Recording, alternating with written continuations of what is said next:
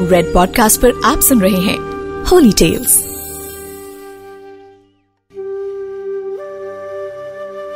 महाभारत के युद्ध में श्री कृष्ण स्वयं अर्जुन के सारथी बने थे।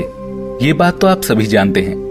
लेकिन क्या आप ये जानते हैं कि एक बार श्री कृष्ण और अर्जुन में युद्ध हुआ था? नमस्कार, मैं हूँ हिमांशु शर्मा और रेड पॉडकास्ट के होली टेल्स में मैं आज आपको सुनाऊँगा इसी भक्त और भगवान के बीच के युद्ध की कहानी। तो आइए, शुरू करते हैं। एक बार महर्षि गालव जब प्रातः सूर्य देव को अर्ध देने के बाद लौट रहे थे, तब उनकी अंजलि में आकाश मार्ग से जाते हुए चित्रसेन गंधर्व की थूकी हुई पीक गिर गई।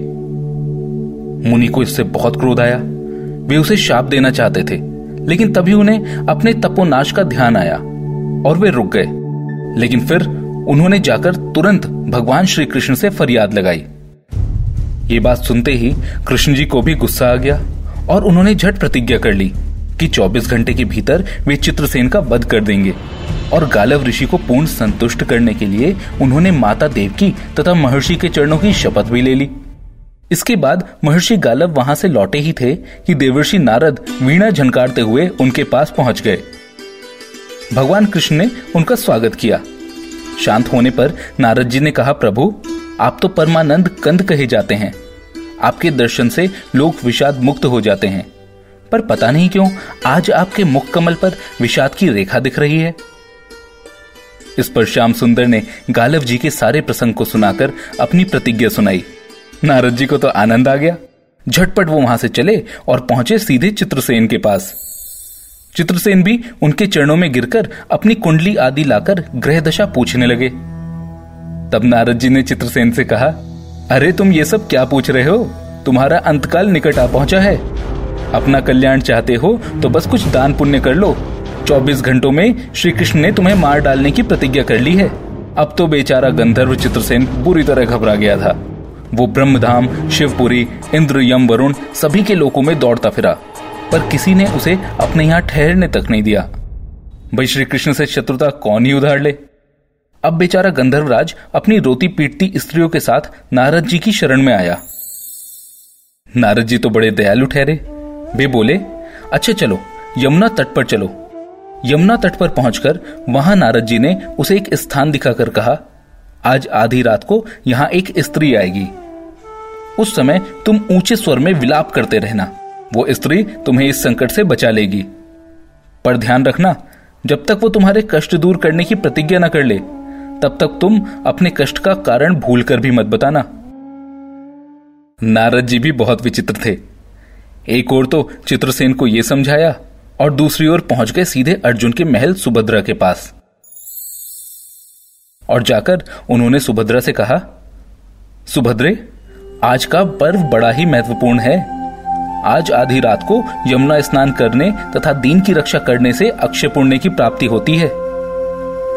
ये बात सुनकर आधी रात को सुभद्रा अपनी दो सहेलियों के साथ यमुना स्नान को पहुँची। वहाँ उसे रोने की आवाज़ सुनाई पड़ी। नारद जी ने दीनोद्वार का महात्म्य बतला ही रखा था। तो सुभद्रा ने सोचा, चलो, क्यों ना अक्षय पुण्य ही कमा लू? वे तुरंत उधर गई तो उन्हें वहाँ चित्रसेन रोता मिला। उन्होंने लाख पूछा, पर चित्रसेन, वो तो बिना प्रतिज्ञा के कुछ बतलाने को तैयार ही नहीं था। अंत में सुभद्रा के प्रतिज्ञाबद्ध होने पर उसने स्थिति स्पष्ट की। अब ये सुनकर सुभद्रा बड़े धर्म संकट और असमंजस में पड़ गई।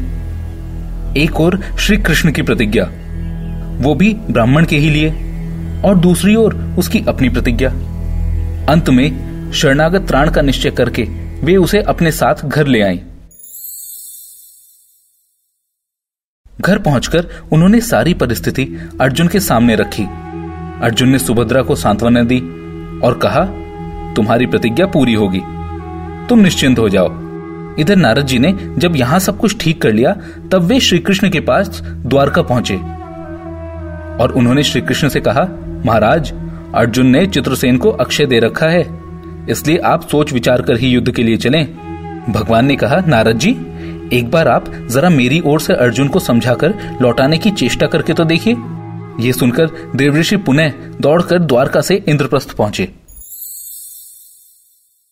पर जब उन्होंने अर्जुन से रुकने का आग्रह किया तो अर्जुन ने सब सुनकर साफ़ कह दिया, देवऋषि, यद्यपि मैं सब प्रकार से श्री कृष्ण की ही शरण में हूँ, और मेरे पास केवल उन्हीं का बल है, तब भी अब तो उनके दिए हुए उपदेश शास्त्र, धर्म से कभी विमुख ना होने की बात पर ही दृढ़ हूँ। मैं उनके बल पर ही अपनी प्रतिज्ञा की रक्षा करूँगा। प्रतिज्ञा छोड़ने में तो वे ही समर्थ हैं। मुझ जैसा आम इंसान तो प्रतिज्ञा छोड़ ही नहीं सकता। ये सुनकर देवऋषि दौड़ते दौड़ते वापस द्वारका पहुँचे। और ज्यो का त्यों उन्होंने अर्जुन का वृतांत श्री कृष्ण को कह सुनाया। अब क्या ही हो सकता था? युद्ध की तैयारी हुई। श्री कृष्ण की ओर से सभी यादव और अर्जुन की ओर से पांडव रण क्षेत्र में पूरी सेना के साथ उपस्थित हुए। महायुद्ध छिड़ गया। बड़ी घमासान लड़ाई हुई, पर कोई जीत नहीं सका। अंत में श्री कृष्ण ने सुदर्शन चक्र छोड़ा और अर्जुन ने भी एक शक्ति छोड़ दी। प्रलय के लक्षण देखकर अर्जुन ने भगवान शंकर को स्मरण किया। महादेव ने तुरंत वहाँ पहुंचकर दोनों शस्त्रों को मनाया। वे भक्त वत्सल भगवान श्री कृष्ण के पास पहुँचे और कहने लगे, प्रभु, राम सदा सेवक रुचि राखी, वेद पुराण लोक सब राखी। भक्तों की बात के आगे अपनी प्रतिज्ञा को भूल जाना तो आपका सहज स्वभाव है। इसकी तो असंख्य आवृत्तियाँ हुई होंगी। अब तो इस लीला को यही समाप्त कीजिए। प्रभु श्री कृष्ण युद्ध से विरत हो गए। उन्होंने अर्जुन को तुरंत गले लगाकर युद्ध श्रम से मुक्त किया और चित्रसेन को अभयदान दिया। सब लोग धन्य धन्य कह उठे, पर गालव ऋषि, उन्हें तो ये बात बिल्कुल भी अच्छी नहीं लगी। उन्होंने कहा यह तो अच्छा मज़ाक चल रहा है। लो, मैं अपनी शक्ति प्रकट करता हूँ। मैं कृष्ण, अर्जुन, सुभद्रा समेत चित्रसेन को जला डालता हूँ। पर बेचारे साधु ने जो ही जल हाथ में लिया, सुभद्रा बोल उठी, मैं यदि कृष्ण की भक्त हूँ और अर्जुन के प्रति मेरा पतिव्रत पूर्ण हो तो ये जल ऋषि के हाथ से पृथ्वी पर ना गिरे। बस, फिर ऐसा ही हुआ। गालव ऋषि बड़े लज्जित हुए और आखिरकार उन्होंने क्षमा मांगी। फिर प्रभु को नमस्कार किया। और वे अपने स्थान पर लौट गए। भक्त अर्जुन और भगवान श्री कृष्ण के बीच हुए इस युद्ध का कुछ भी निष्कर्ष नहीं निकला और अंत में हर कोई प्रसन्नचित होकर अपने अपने स्थान को वापस लौट गया। मैं हूँ हिमांशु शर्मा और आप सुन रहे हैं रेड पॉडकास्ट पर होली टेल्स ऐसे और कई किस्सों के लिए लॉग ऑन करें the astrologic dot com You are listening to Red Podcast Holy Tales, written by Himanshu Sharma, audio designed by Ayush Mehra. Send your feedback and suggestions right to us at podcast at redfm.in.